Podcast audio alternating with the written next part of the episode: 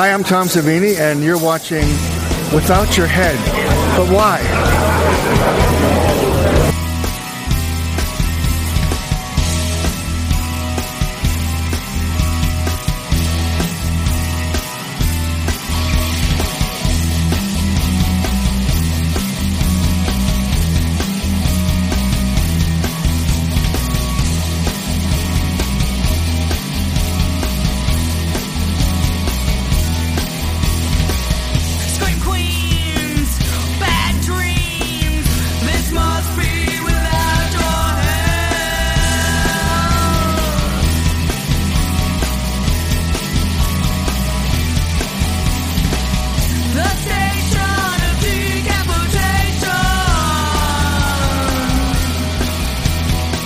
And we're live here at the station of decapitation without your head. I'm Nasty Neal, and I'm joined by actor, stuntman, just an all-around horror icon, Tom Savini. It's very cool to have you. Yay!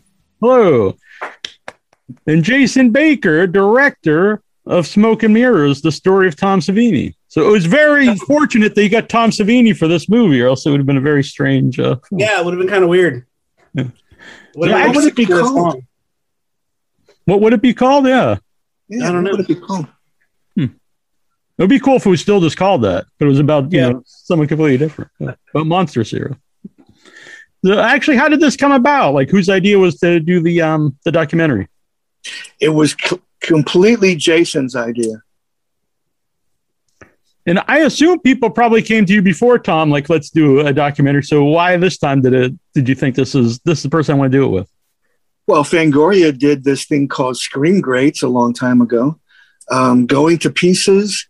Um, there's been a few of them uh, where I was featured in them, but you know, this is the first one that's com- well, Screen Greats was completely about me, but this is uh, all about me. And uh, you know, Jason tells the story of, you know, he went to my makeup school, then he went to the George Romero Film School, and then we did a short film together, and that's when uh, he uh, he he liked.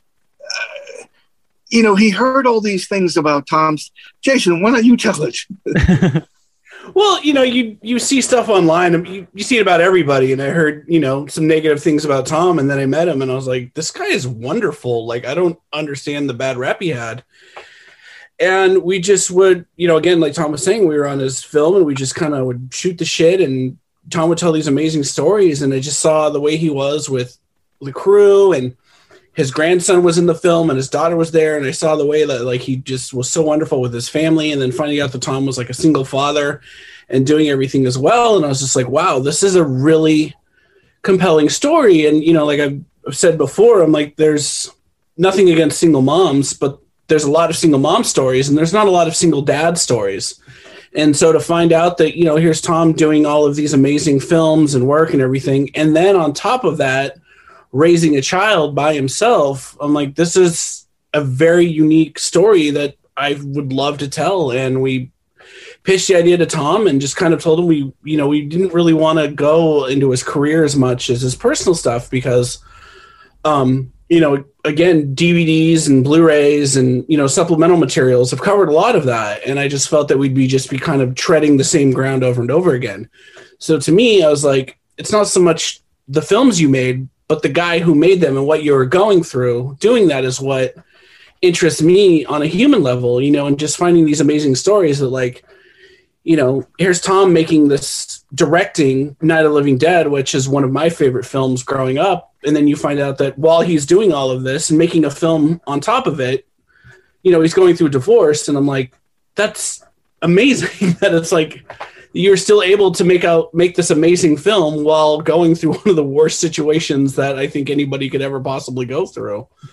And um, you know, just just hundreds of stories like that was just I felt really compelling and just organic and unique. So I kind of just asked Tom to sit down and we, you know, put stories to to cinema. Uh, were you cool with that? you- being like really open about you know some of the personal things? I'm sorry, say that again. Uh, were you uh, cool with that? W- the idea of uh, being open about uh, some of your personal life that you might not have talked about before. Yeah, uh, have you you've seen it, right? Yeah, I loved it. Yeah. Well, it does have a lot of heart because of what Jason was just saying. But uh, on a personal level, uh, I took it. I showed it in Montreal at a film festival. And after it was over, I apologized to the crowd for all the personal stuff. And they said, no, that's what we want. I mean, they know about my movie career and stuff, but but don't get it wrong. Uh, uh, the movie uh, is filled with personal stuff, but there's also a lot of my films and stage plays and uh, makeup effects. I mean, we're not depriving an audience of all that stuff. You know, that stuff was going on around all the personal stuff. Mhm. It's interesting because some of the personal stuff kind of ties into uh, to your career. Like uh, you grew up with the idea that uh, you know I don't want to spoil the movie, but the idea that you have to do a lot of different things to succeed, and uh, that kind of answered why Well, you're doing all these different things early in your career. That's the first thing. Uh, that's the first thing. The first sentence in my special makeup effects book is the more you do, the more you get to do. And I tell my students that all the time. The more skills you have, if you want to be involved in the movies, the more things you can do, the easier it is to get in the door. And you must get in the door. Because once you're in the door making fiberglass all day, if they like you and your personality shines. I mean, we had a guy on Creepshow that came in as a PA. That's just a glorified gopher before the movie was over, he was an assistant director because they liked him, and you know, and but getting in the door is is uh, key to uh, success sometimes. Mhm. And I also want to say what Jason said about uh, some people have bad experiences, and you know that's not a secret. People say this online, but I've met Tom several times, and he's always been very nice to me, and not just because he's here. Uh, you know, Well, you know, um, I can I can admit that I was pretty arrogant at conventions. You know, I felt I don't know, it was a weird mindset that I had to change, and George Clooney had a lot to do with it. On Dusk Till Dawn, he was the nicest man I've ever met. And it proves that it doesn't take a lot of effort to be nice. I would say in the last 10 years, there's been a huge change in my attitude at conventions. You know, uh, every person that walks up to the table, it's a new show and it's for them.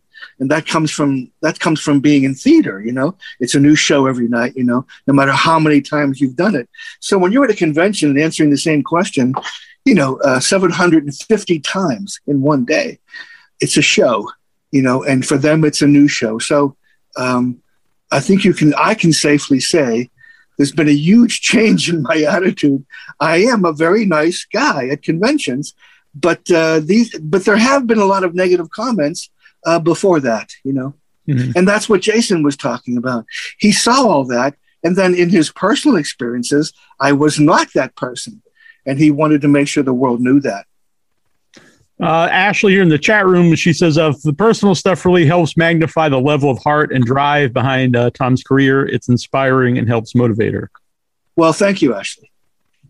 So, how long did it take to, to put this together, Jason? And there's some, you know, Seven older uh, years. seven years. Seven- Too years. damn long.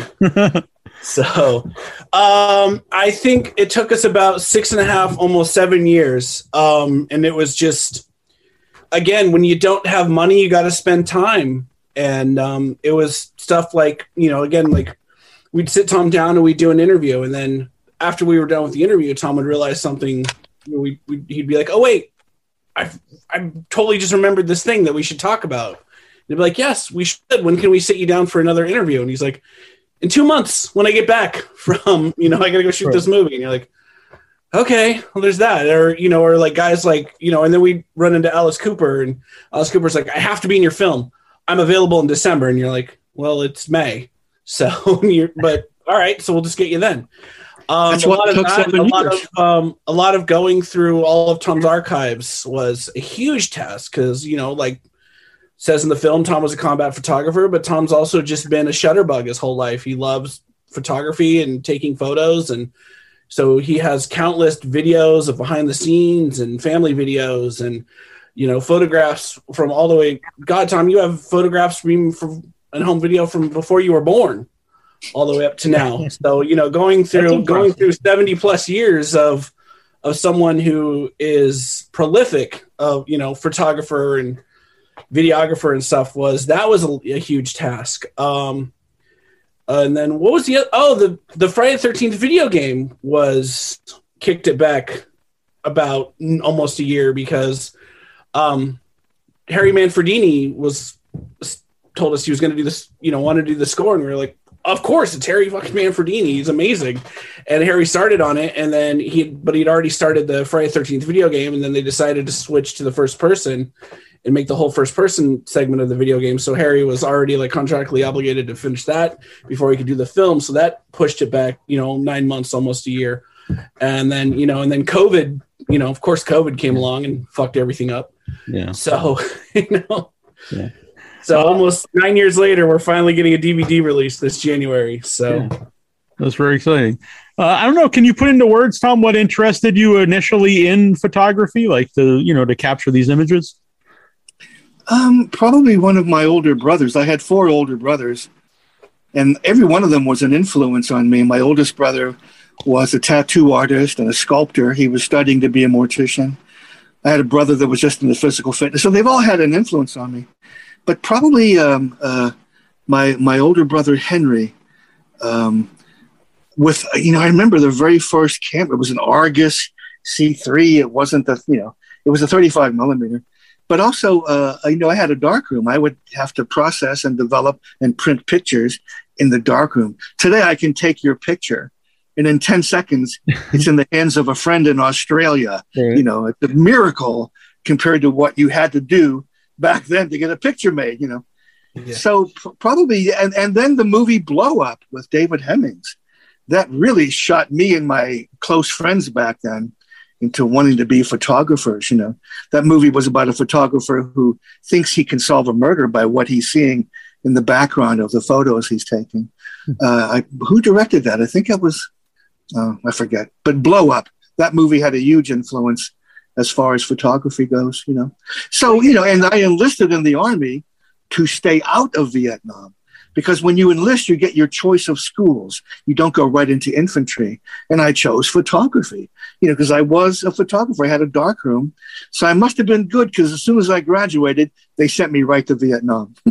Yeah, there's some, you know, uh, definitely dark part of the documentary. And um, so when, when you see, you know, real life uh, horror and you, you're open about this, about, you know, you would see these things and think, well, how can I recreate this la- later on? Yeah, It's yeah. kind of a weird question, but um, so when you are making movies and you are doing, you know, gore and stuff, um, is there a line between I want to make this like realistic and I want to make this uh, cinematic? Because maybe cinematic is more gory than what realistic would be. I don't know, or vice versa. No, no, real, realistic, realistic would be. My, my reputation is based on realism. I mean, it has to be anatomically correct. I'm the only makeup artist that has seen the real thing, real cadavers uh, blown up with grenades and you know stuff like that. I'm the one that knows that after after 24 hours, red blood turns brown. That's why I hate in movies when they go to a crime scene. It's like the next day and the blood is red. They made a huge mistake, you know. Or there's blood on somebody, uh, and then like a zombie or something, and then you know two days later or whatever, it's it's still blood red. No, it wouldn't happen. So that's that's because I've seen the real thing. Also, I hate in movies when an actor is trying is portraying a dead body, and he's you know and he's trying to look pleasant for the camera. You know, when you're dead, none of your muscles work, including your jaw. The body, a dead body, is always slack jawed. You know, depending on the position it's in. Yeah. But these muscles don't work. So an actor that's not doing that is not doing a good job portraying a cadaver. You know, and I told that to Quentin Tarantino, and I'm sure he's been making sure that if you're dead, you better be slack jawed. But these are only things that I know because of experience, you know. Hmm. And if I create something, as you were asking, it has to give me the same effect that I, the same feeling I got when I saw the real stuff, or the fake stuff isn't real enough. You know what I mean? Mhm. That, when you work on Day of the Dead, what was that experience like? Uh, not just you know making the zombies and stuff, but the uh, the themes of the movie. You know, it's it's the military and people have you know a form of PS, PTSD. Again, you know they've seen all this horror and they're losing their mind. And did that affect you at all? You know, working on that movie? No, not at all. No, no, because um, um, Day of the Dead was completely different from Dawn of the Dead. Because in Dawn of the Dead, Dawn of the Dead was a sequel to Night of the Living Dead, which was a black and white movie. So on Dawn of the Dead, I thought, well, just make them gray, you know, because then you know who is a zombie and who isn't. But the light made them blue, it made them green, the the fluorescent lights, you know. So Day of the Dead was the first time that all the zombies were different. They weren't just one color. They were different degree because if you die in the attic, in a hot attic compared to dying in a wet basement, you know, you're going to look completely different. And, you know, I would go to the county coroner and ask him what would, what, what would happen, you know? So Day of the Dead is, is a very realistic for me, uh, depiction of what zombies should have looked like, you know. And plus, they gave me shit when the first effect was the hands coming through the wall. And they were all different, and they were like Tom. They're all different. Why aren't they all gray like Dawn? Because ethnically, uh, you will you will die and deteriorate differently. You this China person compared to an Italian guy, you know, or you know a black person, you're, you're gonna do, you know it's, it's gonna be different. So I, I I was going for that change. I was going for that difference in Day of the Dead, but the military thing, you know, I wanted to play uh, Joe Pilato. I wanted to play uh, Rhodes. Uh, George would, didn't let me. He didn't think I could do the effects and play that part. And Joe Pilato was wonderful. Yeah. Um, but uh, the whole, you know, we didn't call it P- PTSD back then. Right. When I came back from Vietnam, I most definitely had it, but we didn't call it that. You know, I just felt like I couldn't feel anything. Um, my emotions, you had to turn off your emotions there to do what I was doing. You know, and they don't just come right back on. You know, it was a movie that made my emotions come back when I saw Midnight Cowboy. Spoiler alert: when Dustin Hoffman dies in Midnight, I went crazy.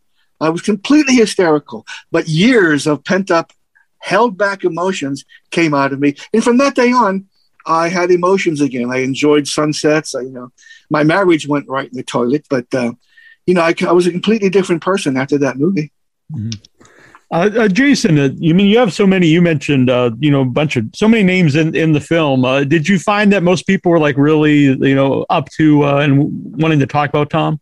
Yeah, everybody was great. Uh, it was funny. The only person that it wasn't even them; it was their management, because of course, management was. Uh, I come into that a lot. Yeah, yeah, it was. So it was really funny. Like we reached out to Kevin Smith, and Kevin Smith is a huge fan of Tom's. He's hired Tom. You know, Tom was in Zack and Miri when they were shooting Dogma here in Pittsburgh. Like Kevin invited Tom down to the set and everything, and you know they're always doing the Monroeville Zombies thing. You know, and always paying homage to Tom and everything else. So we reached out to Kevin's manager, and his manager was just like, "No fucking way." And uh, so it was funny. And then about once the documentary came out, we went and did a. We were on uh, Kevin Smith's one of his podcasts for his Smodco company, and they're like, "Oh yeah, is there anybody who just said fuck you?" And we're like, you. Kevin Smith. They're like, oh shit. So, but no, man. Other than that, like everybody we reached out to, you know, I think we tried to get Quentin, and Quentin's just, you know, he's he's a unicorn. Like hunting that guy down is next to impossible. But you know, everybody we did get, everybody we were able to reach out to was amazing. You know, nobody, anybody we talked to was like, yes, I have to be in this. We'll make it work. Let me know.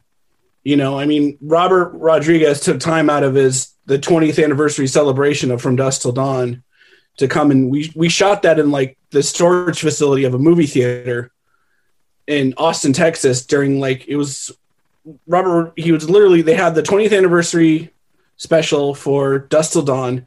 He was getting a lifetime achievement award at the Austin Film Society and he was launching the Dusk Till Dawn TV series like all within two days. And he still like during that time he took time to sit down and give us an hour of an interview with Tom. So it was just you know that just go. It's just testament to show how much people who have been lucky enough and honored enough to work with Tom, how much they love and adore him. So. And that was the same way with everybody, you know. Like Alice, Alice Cooper was like, "Yeah, no, I know, I know, I'm playing in front of like fifty thousand people in an hour, but let's do this," and just stuff like that. So, um, yeah, just the the love that all of Tom's friends and coworkers have for him. It, I hope, hopefully, it shows in the documentary. No, it definitely does. You can tell they're they're having a lot of fun uh, talking about Tom, and, and that's a weird question, Tom. But when you watch a documentary about yourself and you see everyone talking about you, uh, you know, what do you think of it? Well, I'm being judgmental as a filmmaker, you know, uh, uh, concerned with structure. Uh, is it interesting here? We need something in the middle to propel us to the end. So let's throw in a magic trick where I can put knives to Jason's head inside a box. Or we need to open up with effects after effect after effect to grab people's attention and then start talking about my dad and immigration and blah blah blah blah. So my concern was structure. So when I'm watching it, here's here's my thing, and this is true of anything I've ever done. If something bothers you about it, you must change it or get rid of it because every time you look at it, it's going to bother you. So I wanted to make sure that nothing's going to bother me when I look at it. So we, I mean, so uh, being objective is kind of difficult, you know. Um, I, I, I see it through other people's eyes, like when you're talking about it, or when people say, "Hey, man, this thing has a lot of heart," then I can reflect on yes, the moments that give it heart, you know. But my contribution was uh, uh, uh, structure, structure oriented, you know. Yeah. It seemed your family was really. I'm sorry. Were you saying something, No, Jason? no, no. I was going to say I've just always been a fan of the the horror structure, where any good horror movie, like um, American Werewolf in London, is a prime example. Three minutes in, there's a huge kill, so it's like something that really grabs you, holds you into the movie, and then it's what 45 minutes until the transformation. So that was sort of back to Tom's structure. That was sort of my mindset was that if we do this big, huge, over the top intro with Doug and Tom's effects and everything, that way we'll hopefully grab the audience and then we can work our way through stuff that might you know that people might find interesting or at least get to like you know the effects and get back into like the fun splatter goriness of the film and then we go you know and then we roll back into more serious stuff so And a lot of guys, well, lot, not just guys, but there was a lot of people who reacted to me talking about my father and wanting to, you know, looking out a window and wanting so much to turn around and go hug him and tell him I love him, which I never did. And I think that's a lot of people had that same experience, you know. They didn't do it for some reason. And, you know, luckily for me, before he died, I was able to do that. But a lot of people identified with that, that personal thing, you know, that, that um, yeah. And then, as Jason was saying, there's a wowie beginning, and then we talk about my childhood. But in my childhood, some interesting things happened about my, you know, my first job being Dracula. So there was some interesting things in there that showed that I had a kind of an unusual, uh, magic-filled childhood. Yeah. It seemed your family real was really supportive about uh, pursuing the arts, but like, uh, how about the rest of the community and like your friends? No. No, I, I grew up in I grew up in Little Italy. Right. you know, uh, there were hoods with motorcycle jackets and greasy hair, you know, and I was the weird one because I would go see West Side Story and then take the album over to my friends' houses, and they're all, you know, football players and beer drinkers. And here I am with this album of West Side Story. I promise you, within a half an hour, I had them leaping over couches, snapping their fingers to the beat of and singing the songs because it was about a gang, a New York City gang, and it was a musical. So I guess I was pretty entertaining to those guys because I wasn't, you know, I played football too. You know, uh, I quit the high school band to play football, so I was hanging out with that group. But I was kind of the artistic influence for that group, you know.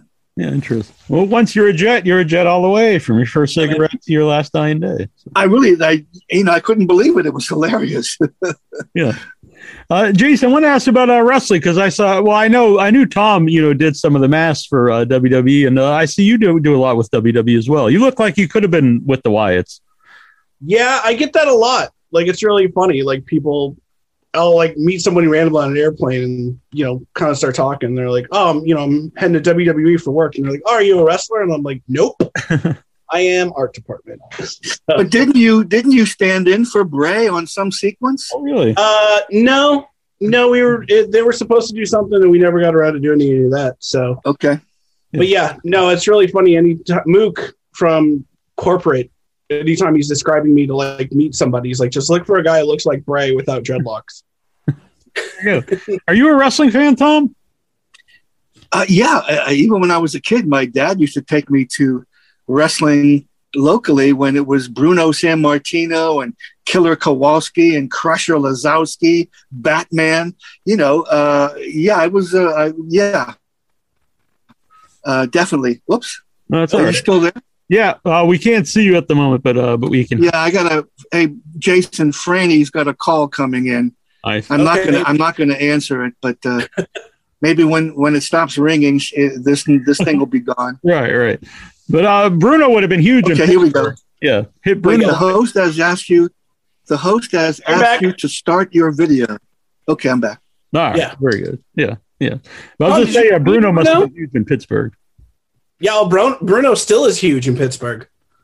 He's, I mean, he's a legend. He's he's up there with like everybody else. So Yeah, yeah. I was very fortunate. I interviewed Bruno a couple times on the show. Oh, excellent, excellent. yeah, Uh, I, not- I only met him once, but I had to go all the way to Orlando to WrestleMania to meet him, and he was like making fun of me about it. So he's like, "Why didn't you just come and find me in the North Side?" Yeah, I remember meeting him, and uh, I was a lot heavier at the time, and I was very tired. I remember it was in the morning, and he was like jogging around the whole uh, the whole building early in the morning, and I was like, Really? "Yeah, he's much older than me." I was like, "Oh wow, this guy." Yeah, he was like in the best shape I think he'd Oh, yeah. ever been in. yeah. He was like probably in, you know, probably close to eighty at the time. Yeah.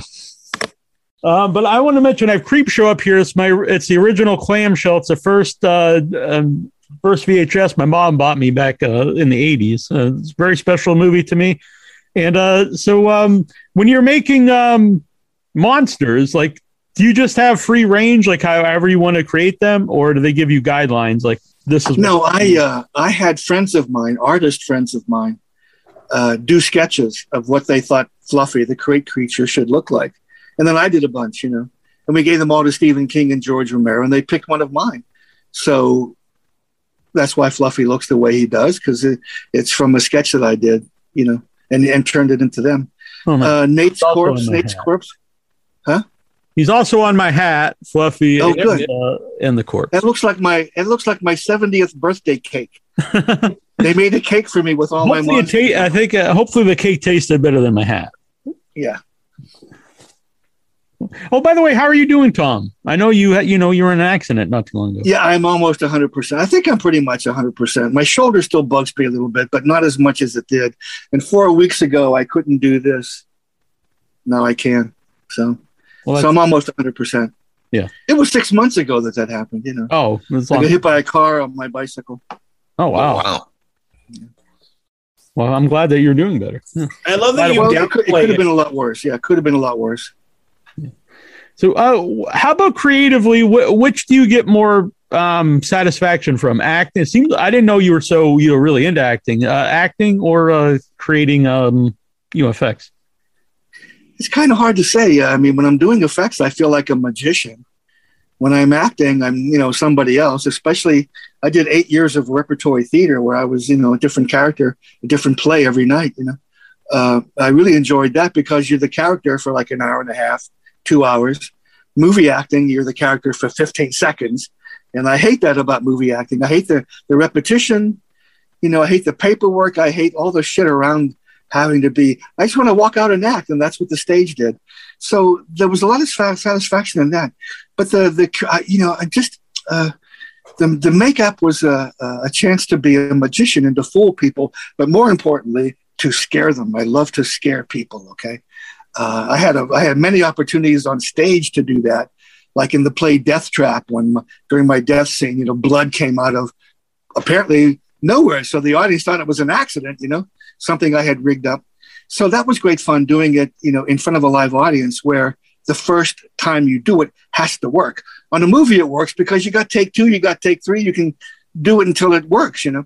But on stage, it, right then and there. So, uh, what's more satisfying? Um, directing is, you know, you're in charge of all departments and you're just a mental wreck when you're directing.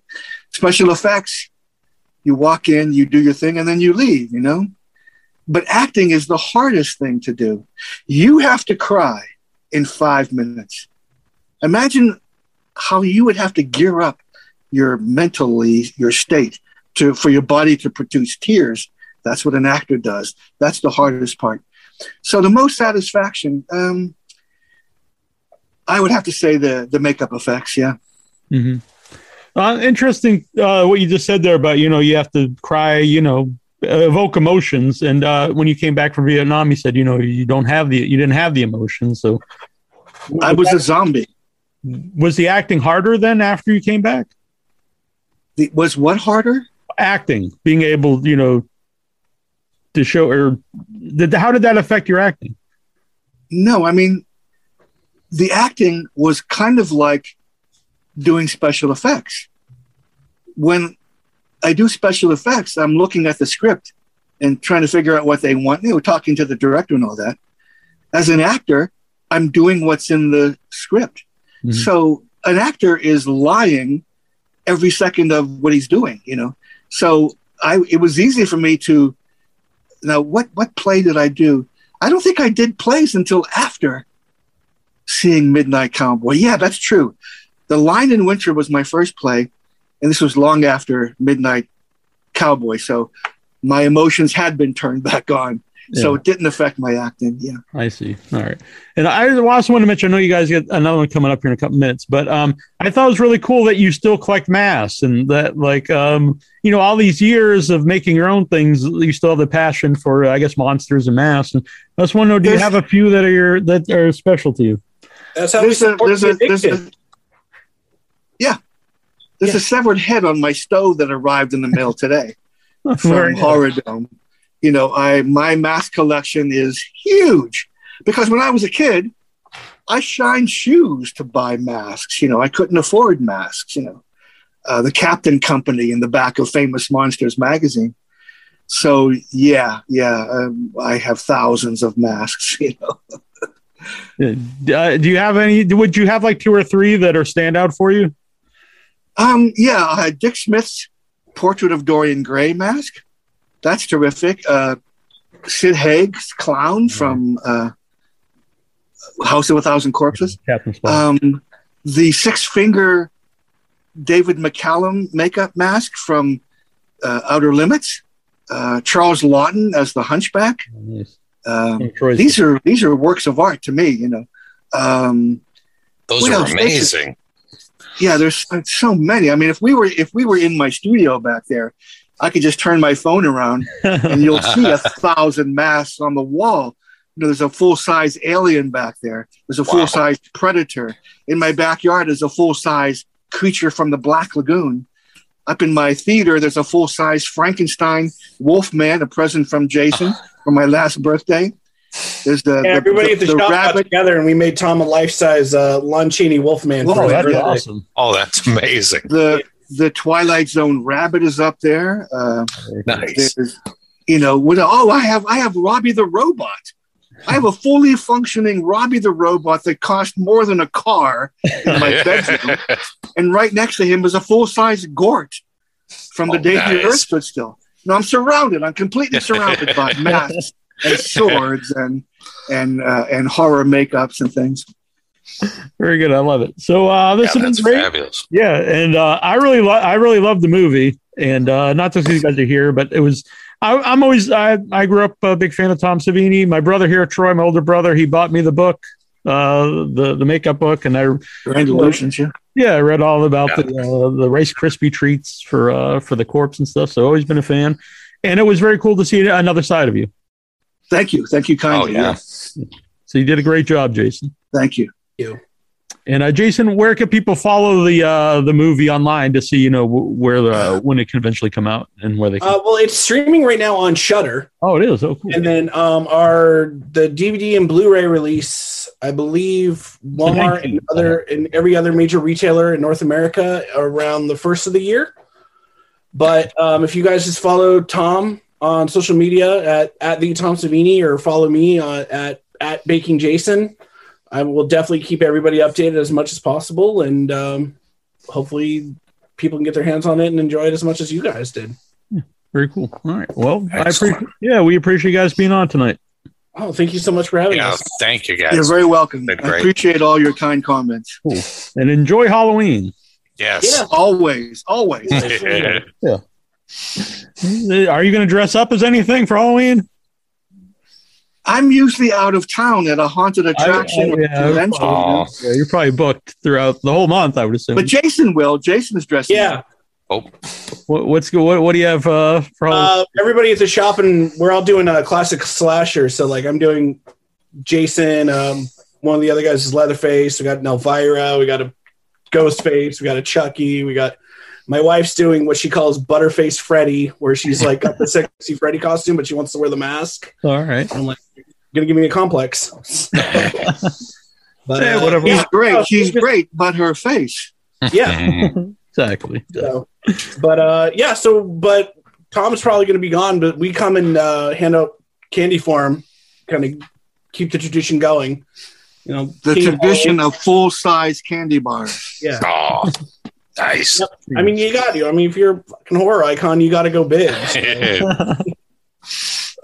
All right, very cool. All right, we'll let you guys go. Okay. And, Yeah, uh, thank you so much. so much. It's so nice meeting you. Yep. I know. Well, bye.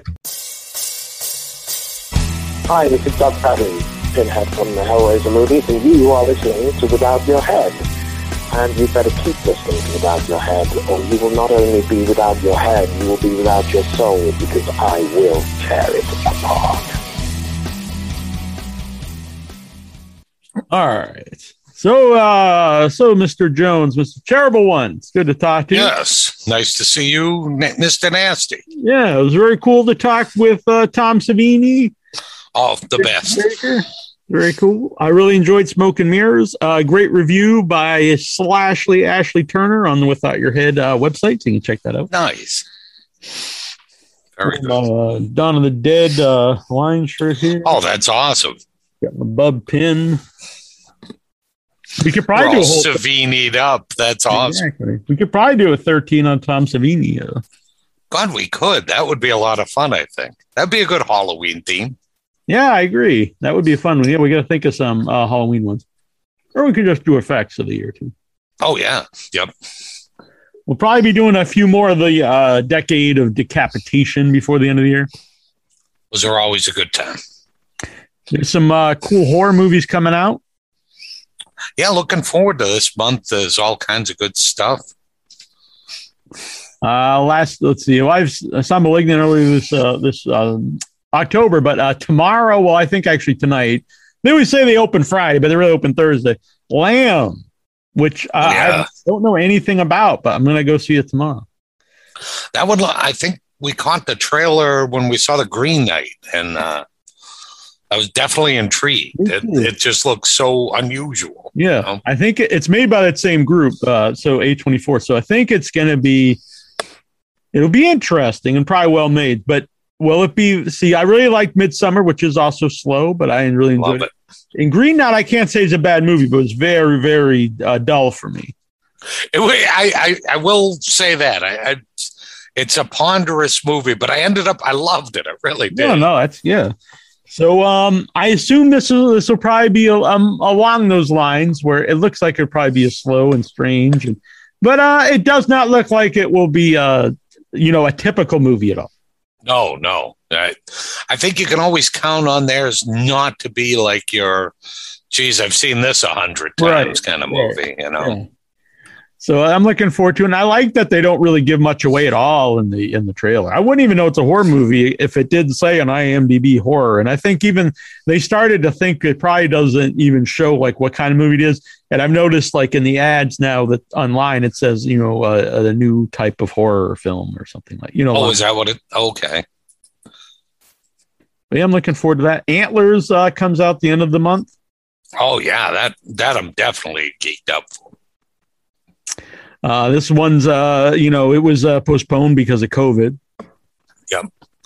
Yeah, that one, like, what we've been waiting for that sucker for what? Two years now? Yeah, it's been at least like a year and a half. time. Yeah. the trailer really looks up my out like like something I'm gonna like. I like you know the idea of a kid invoking his uh, imagination and bringing forth a monster. No, it looks like Oh, something. yeah. That one, uh, it's it's kind of neat. It, if there's one good thing about it being postponed, I think we have kind of back to back um, Del Toro movies to look forward to. Because have you seen the trailer for um, Nightmare Alley? No, I saw that was listed on uh, upcoming movies though on my app. It- It's another Del Toro, Oh, and it looks amazing. The cast is is phenomenal. Uh, some, I, I think it's horror, yeah, because it's uh, like a, I think like a sideshow kind of kind of vibe going on. Yeah, Yeah, you'll have to check out the trailer, Neal, because um, it, it looks like it's it's going to be intense too. Halloween Kills comes out next week. I know you're not looking forward to it. I just really disliked the last one, but yeah. the trailer looks good. But I also thought the last trailer looked good. But let's just face it, uh, pretty much any horror movie that comes out, I'm going to go see. So Oh yeah, yeah, yeah. I, I say that I won't because I hated the last one. I'll probably end up going to see it, even though I think it's gonna suck.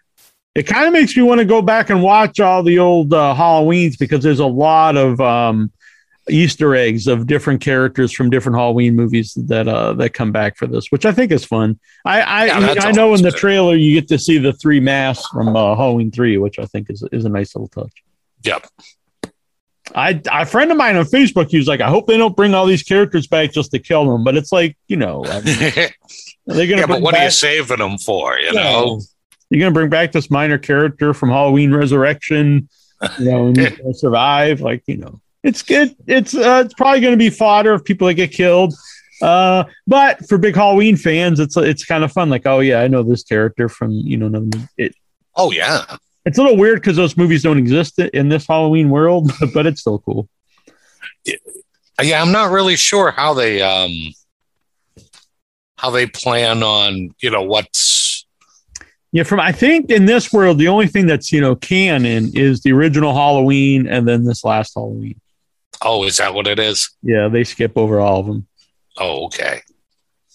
for some reason. I know, I don't. I get like maybe. Uh, honestly, I think you could have just did a, a sequel from H two O. I know they really went a different way with the one character, but I don't know why you had to skip Halloween two. Um, I don't, I don't really get know that what either. what benefit it was to have Michael and and uh, and the woman not you know brother and sister. Yeah, I don't get that. I guess the idea is you know they just didn't want. It goes back to the original idea where there's no reason he's a killer. Oh, okay. You know, he's just a straight up killer. So I don't know. There's a a new VHS movie coming out on Shudder. I think. Uh, I think it starts this weekend. Oh really? Yeah, VHS uh, '94. Oh, so they made another sequel to those. Yeah, so I'm looking forward to that. I've enjoyed those. Yeah, all the um, all the uh, streaming sites are really going all out this year for Halloween. All of them. Oh yeah, ton of uh, of uh, it's cool because it's a good mix of new horror stuff and um and uh, you know new stuff that's you know made for like these different streaming sites and then a lot of classic stuff. oh yeah. So I'm looking forward to really all of that jazz. Like uh, you know the the stuff we've already mentioned that it's you know coming to the theaters, and then I think we had talked before Fathom Events. I think they have a bunch of the classics coming back to the big screen. And you know, and then the streaming sites. I mean, you. I know that's one on Shudder. I'm sure they have other things coming out. And then there's a, a Blumhouse thing Yeah, on, we're on Amazon. yeah we're gonna have uh, Gigi Saul uh, Guerrero on. Uh, Oh, nice. Her movie is, is on there. So I, I don't know if they're out yet or, or if they're coming, you know, I like think they different just, times they this just month. started last last week because I believe Oh, okay. up. Oh, all right. Bingo hell. That one looks so good. We watched the trailer Bacon. for it. Yeah, yep. Yeah, I think he's the guy that runs the bingo and uh, Yeah. he looks all evil, which he always does, which is great. Yeah, she was. Uh, we were going to do that this week, but she's in San Diego doing press for uh for the. It's like into the Blumhouse, I think. But uh, she'll be on uh you know in the coming weeks. so that'll be fun. Uh, Excellent. always She's always great. Yes, yeah. But this time we'll get to uh, do it on video. Nice. So That'll be a good I, I think we should all wear lucha masks. Oh, I like that. I might have to borrow one from you. Yeah. So I just uh, confirmed this uh, just while we were doing the show. He re- he he meant he uh, got back to me. Michael Bailey Smith is going to be on the show soon, and he played. Uh, he's one of the one of the uh, the mutants in the in the Hills Have Eyes uh, remake, and he was also Oh, nice. the big. Do you remember in uh, Freddy Part Five, uh, Nightmare on Elm Street Part Five, when Jason's all big first scene, and he's like a, the bodybuilder Jason? I mean, uh, Oh, yeah. Uh, Freddie. Yep. Yeah. Yep. he played that character, so it's going to be very fun. Oh, awesome. He's the big bodybuilding Freddy. So, Uh, yeah. So it's that's going to be a fun interview. Uh, you know, I don't think it's a guy we you know he- hear a lot from, so uh, that'll be good. Yeah, that's that's great. That uh, that should be a good time too. Yeah, uh, it's cool. Um, you know, I don't want to talk too much about like a, a local theater, but Brattle um, for October and November they're doing folk horror. So uh, they actually call it a folk horror, horror beyond the Wicker Man because a lot of people just just think that I notice that you know everyone eh, all folk horror everyone wants to say is like a copy of Wicker Man, and I get that that it, it's probably the best of the folk horror. But you don't say every movie's you know a copy of uh, Friday Thirteenth or copy of uh, of uh, Halloween. You know, there's there's lots of Frankenstein or anything right, like right. Yeah. You know, you know, all slash slashers is you know it's a bigger subgenre, but uh, folk horror is also a subgenre, so they're not all copies of Wicker Man. Oh, exactly. You've seen a lot that are completely different, but you know, Even Midsommar, I think that. people really call like a remake of, of Wicker Man. I think maybe inspired, but uh, I mean, it's a much different movie. oh yeah, without a doubt. But that's fun because that's a sub uh, genre you don't really doesn't get a lot of love outside of like Wicker Man and Midsommar. But I do think Midsommar kind of brought like uh some of that back, Yeah. some love to that genre back. So Yeah, which is be fun. awesome. I think. Like I, because I, I love that genre. Like they can make like a ton of movies as long as you make them good. It's like the zombie movies, you know. Like Yeah, there could be a million of them, but as long as like you know some of them are good, you might have to weed through some bad ones. So I have no problem. Like keep them going. I agree. Yeah, you just uh, I think you got to do something new with them. hmm and we have seen like yeah, sometimes like oh you know another zombie movie but um you know and then something will come along that really did something you know different with the with the genre and, and i'll enjoy it. Oh yeah, yep. you know you just gotta do something different. Uh so the walking dead speaking of zombies it's uh this is the final season and uh I don't know. I'm not been digging it, but I'll say in the comic, this is not my favorite part of the comic either. Oh yeah, things start slowing down. Yeah, it's pretty bad until the very end. And I think a big problem too is with the show is they killed off a lot of main characters that get a lot of these storylines in the later issues, and so Mhm. they can't do them with, with the the characters from the comic. So instead they Oh. do them with like newer characters that you really like. Um, for example, in this last season, there's one of the major stories in the comic. Um, in the final, you know, the finales of the comic is with Michonne. And so Okay. Michonne's not even dead, but in the show, but I, I I think that act that actor is doing a lot of you know Marvel movies and stuff, so maybe they're just not around for. it. So anyway, instead of doing it with Michonne, they do it with this other character that I I honestly can't even remember the name of. Oh no. Yeah, if you're not invested in this character at all, it's weird to give it to give one to give it like a huge you know storyline. Yeah. Is this kind Oh, of that's kind of strange. Um, they also like uh, I don't know. They change a lot from the. I've always felt that the show is usually at the best when it it's more along the lines of what what happened in the comic. Yep, I agree. But uh, here are the list of uh, folk horror beyond Wicker Man at the Brattle Theater. So if you're in the Boston area, Wood Woodlands Dark and Days Bewitched. I've never heard of this. No. What year's that from? Um, it says it's a uh, in-depth documentary. Oh, okay. That'd be interesting. The Blood on Satan's Claw. I think that's an old movie. Hmm. Which I've not seen. It doesn't say anything about it. Yeah, Woodlands Dark, Dark and Days Bewitched: A History of Folk Horror. So that sounds cool. Uh, The Blood on Satan's Claw. Yeah, 1971. Oh wow. I've not seen that. That that sounds interesting. Night of the Eagle. That's from 62. Wow. Yeah, so obviously they're all not copies Yeah. of the Right. Wicker Man, you know, yeah. Uh, Lair of the White Worm. I haven't seen that movie in a hundred years. Neither, So like I remember when, yeah, when I was I kid, didn't like it when I was younger. Yeah, I didn't I don't either. know. I might uh, have to go back to that someday. I remember it used to be on um like uh when we first got HBO and well I guess we had HBO for a while, but it used to play a lot on like the the pay cable channels. Yeah, yeah. Cinemax, one of those.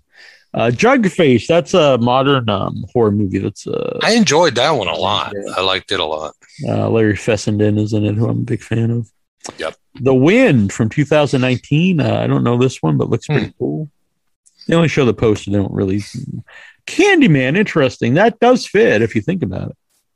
Yeah, I guess it would. I guess you know, like um, kind of that urban mythology kind of thing. So yeah, Uh, Ganja and Hess. That's um, uh, black considered black exploitation. Um, but it's not really typical to a lot of the black exploitation. But what is interesting is that's um one of the maybe the only other movie with a horror movie with uh, Duane Jones in it from uh, the lead from Night of Living Dead.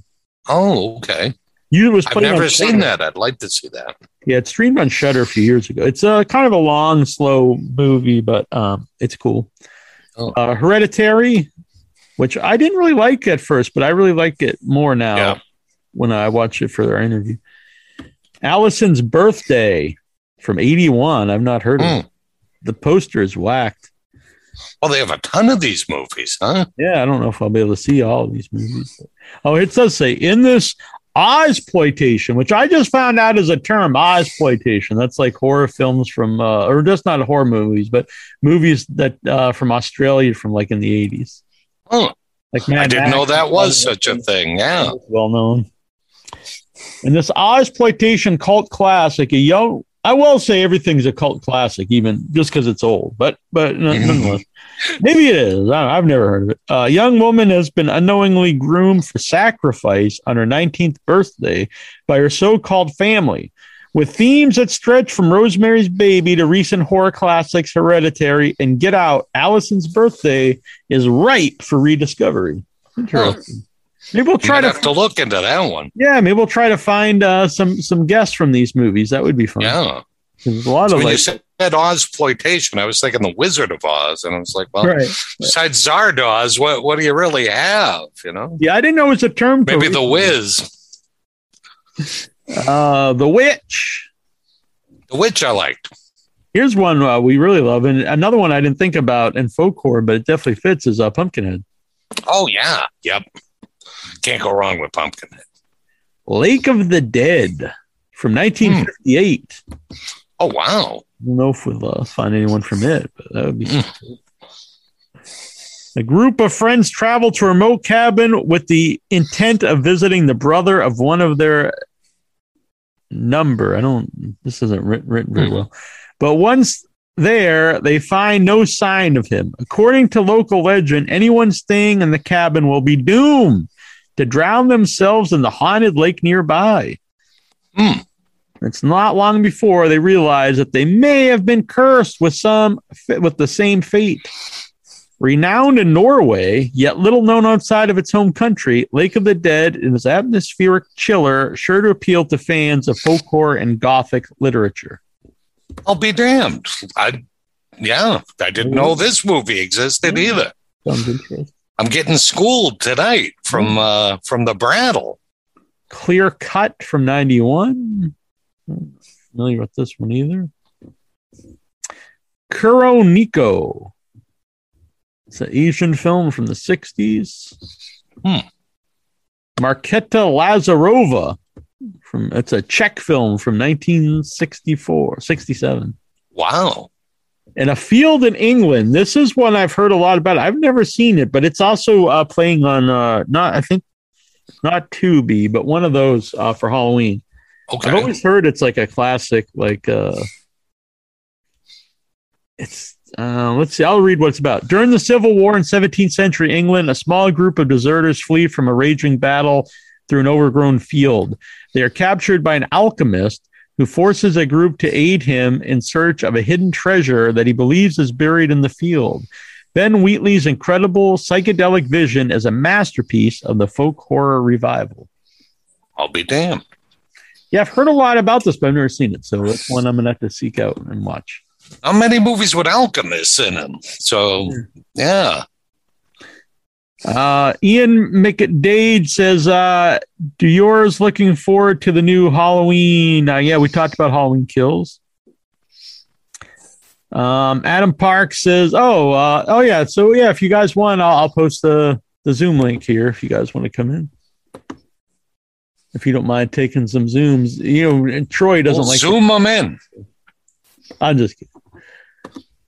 Uh, full chat room tonight. AJ Zylas is Super Freddy. There you go, Super Freddy. Does Troy does Troy Jones have a YouTube channel or podcast? Well, he's right here on this very podcast on this YouTube. Here I am. Yeah. I Not exist. sure what he thinks is going on here. So uh, we're posting the Zoom link here if you guys would like to zoom in. Come on and zoom a zoom zoom zoom. Ian McDade, what what is your favorite Michael Myers in all of the Halloween franchise? Oh gee. Mm. Yeah, he's he's tough to beat. I, I do. I, I I'll admit it. It's not like the popular opinion, but I I I do like the uh the Michael and um Rob Zombie's Halloween too. Yeah, no, that's good. He's pretty badass. Yeah. It's just so different. But at the same time, I will say this. I do think um, if you're going to make a, a remake of a horror movie, you don't want to just do the same movie because otherwise, what is the point? So Yeah. he, he, I will give him credit, try to do something different. I think it's kind of, to me, it loses the point of the original one, but he just has a different point. But I don't think it, it probably, I probably would have liked it better if it was just uh, some new movie. That's also how I feel I about love them both. uh, that's also how I feel about Dawn of the Dead. The new Dawn of the Dead. Okay. I probably would have liked it a lot more if it was just some zombie movie. As opposed. Uh, by the way, it was cool. Uh, AMC um, every Wednesday and Friday through uh, October. Uh, they're doing a mystery uh, horror film. So you don't know what it is, but it's only five bucks. So I went Friday for the very first one, and you went in there, and they no one that doesn't tell you anything. The movie just starts, and then uh, bam, it was uh, the um, the Dawn of the Dead remake from the early 2000s. And I never really was a big. I know a lot of people love it. I'm not a huge. I was. I really didn't like it at the time, and I kind of. I probably enjoyed it more this time watching it, but it's still. It's kind of a. I don't know. It's like someone just. Besides it being in a mall, it really has little to do with Dawn of the Dead. Yeah. Social commentary, anything. It's just kind of like a cool zombie movie. We have a horseshoe sighting. I see him now. Hey! Even Butler says Lair the White Worm is one bizarre film. That it is. It is a strange one. Oh, I got the cat! Adam's got a cat. He's got the cat. Oh, what's your cat's name, Adam? Ruby! Ruby. I like it. It's like Ruby Soho in AEW wrestling. That's right. Ruby, don't take your love to town. Ian says you uh, told your comic books was bad for you. They're gonna rot your, your brain. Rob Russell thought Mr. Savini is a master of horror arts. He's a national treasure. I agree. Agreed. Luna said, uh, "Thanks, uh, thank you very much, Mr. Savini, for your service in Vietnam. Much respect." Absolutely. I uh, I suggest uh, checking out the um, the document. Absolutely. What's going on, Horseshoe? Not much. You pumped? Adam, what are you doing for Halloween? What are you are you dressing up? Cause I am. Good man. What are you dressing up as? I don't know yet. Dress up as Nasty Neal. You gotta get a top hat. Get a top hat. Get a get a nice jacket. I could do that. That's Or dress up as Ruby. Dress up as Ruby. Yeah, you can make a nice cat. I think. Yes, I could. So what have you been up to, Adam? Anything good going on? Not much. How's Boston treating you? Alright, it's good. Oh, you're living up in Boston now. By the way, I'm going to go see Lamb tomorrow. I'm thinking about going to get a Lamb gyro after I see Lamb, but I don't. Is that? important? Nice. Well, I, I wonder Uh, if I feel bad. But I feel bad eating lamb after. Uh, I guess it depends on. It depends, yeah. Like if you want to adopt one afterwards. You might not want to eat the sandwich. Or maybe I'll be like, screw this damn lamb. I'm gonna go devour it. Arr. You never know. All right. That's true. So are you uh what's your favorite Halloween candy? I like Reese's. Reese's. Yeah, Re- you can't go wrong with Reese's. Oh, Reese's pick ah, can't go wrong. Peanut butter Yeah. cups or pieces. I'll take them all. Do it up. Are you pro or anti candy corn, Adam? This is the debate that rages on. Yes. I like candy corn. You like candy corn Yeah. or all right, good man. You have a who's your favorite monster cereal? Ooh, Monster cereal. I'm a Booberry or Frankenberry man. Probably I bet I bet Adam likes the Count Chocula. That's my guess. My I've had own. that one before, and you know it's pretty good. You got Booberry, you got Frankenberry, you got Count Chocula. And then they had uh, Yummy Mummy and Fruit. One of those should have been like vanilla. Yummy Mummy's perfect vanilla. Yep, Yeah, that would have been awesome. How much fruit? How many fruit cereals you need?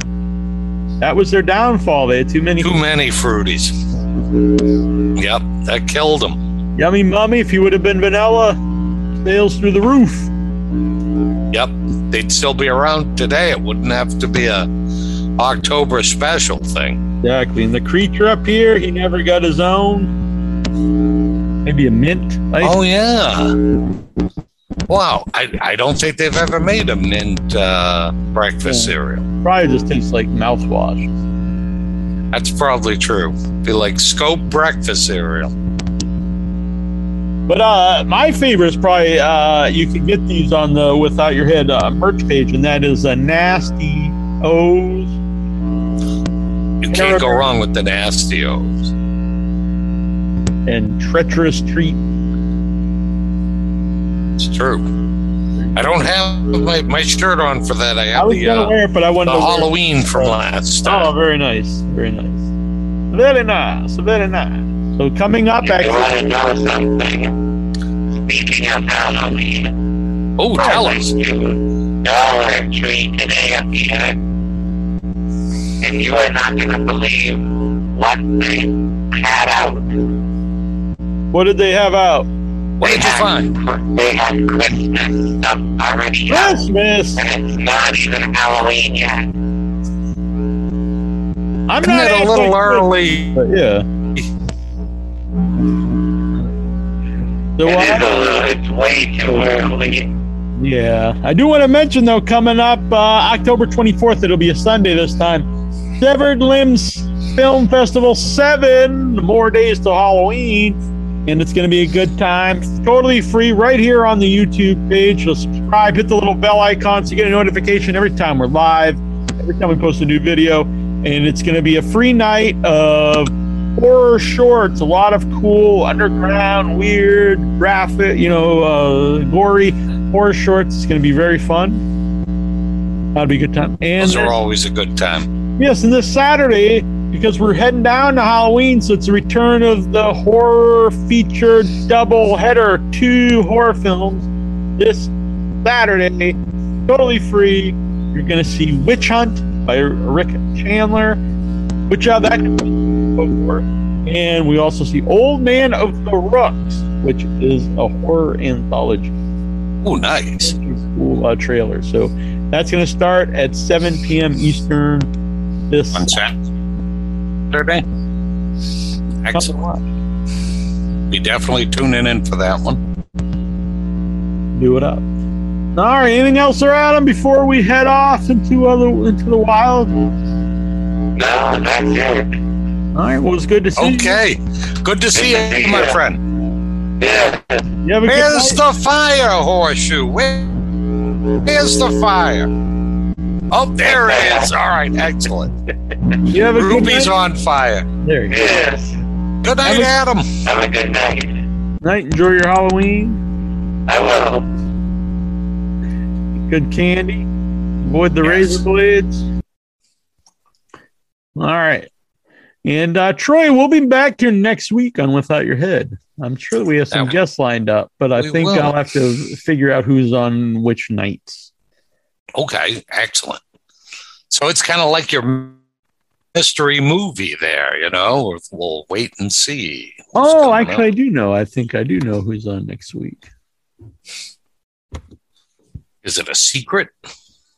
Well, what you should do is go and join uh, the Without Your Head group on Facebook. It's very active, and um, Bunch of good people there. yeah. And then you'll And find some out. bad people like me. Whoa! You usually find out, uh, you know, firsthand. You know who the guests are and stuff. Yep. So I do that. Go and join that because we actually have a few guests, but I, I got to get them all uh, organized. All right, I got some more stuff I'm going to put up here for Halloween. I've got like uh, Halloween uh, ornaments Whoa. put these up. I have lights, which I did put up, but they were uh, I I got to redo it anyway. So lights, we're gonna go all out here for October on that. Here we got a bunch of gourds around here. I love the gourds. I was just checking those out during the show. You did mention uh, you got your uh tiki mugs, which I love. yeah, um actually it was cool before we went live. Tom Savini was a big fan of them. Oh, really? Yeah. Excellent. Very cool. He seemed like a really good guy. And um Yeah. you mentioned uh, Halloween costume. We should do the costume contest again too. So I'll have to figure that out. Oh, yeah. That's true. See, everything sneaks up on me, Chief. Exactly. And then this year, we're also going to bring back, no, we don't want to even talk about Christmas yet, but we will be bringing back the Secret Satan. We do it Okay. Because of, uh, We don't want Horseshoe get mad at us bringing out the exactly. Christmas too early. All right. So people go out, check out uh, Smoke and Mirrors, the story of Tom Savini. Yes. It worked out very well that Tom Savini is in that. Otherwise, there's been, you know, who knows what would have been going on. It would have been very strange. Would have indeed. So uh, check that out. That'll be fun. Uh, it is fun. I've watched it. It's not just fun though. It's a really interesting, different side of Tom Savini, and lots of cool horror stuff. There's a lot of stuff I didn't know. Yeah, and a lot of cool horror stuff out there. As Troy mentioned, you've got the uh, Into the Blumhouse that's on Amazon. I think any of those streaming sites you have, there's there's tons of horror content out there. Go Yeah, out there and watch it. things. I think it's the Halloween and or Huluween. yeah, whatever you're into, go back and relive the classics or discover new, fun, independent films that could become your classics of the future. Absolutely. It's not one or the other. You can enjoy both. You can enjoy them all. You know, Yeah. watch your uh watch the Halloween Star Wars Lego special on Star on Disney Plus. Yeah, It's very good. is it really? It was. I enjoyed it a ton. Hmm. I'm a sucker for the Lego stuff. The Lego stuff is very, very amusing to me. Okay. I don't think I've ever watched any of it. Watch a Lego movie. Well, a Lego movie's good. It's I good just stuff. yelling at people not to be curmudgeons, and I'm like, I don't want to watch that shit. Yeah. That's it's my own advice, I guess. you might find a little joy in the Legos, Neal. You never know. I might just find joy in life. In life, you might find some joy. You never know. Give it a chance. All right. So, uh, Don't be uh, like Scrooge all the time. Uh, uh, we miss uh, treacherous Trista here on the show. Always thinking of tr- treacherous Trista. All right. So we're gonna head on out. We will be We'll back do it again. till next week. This is Nasty Neal. This is Terrible Troy. This is without Your head. Ha ha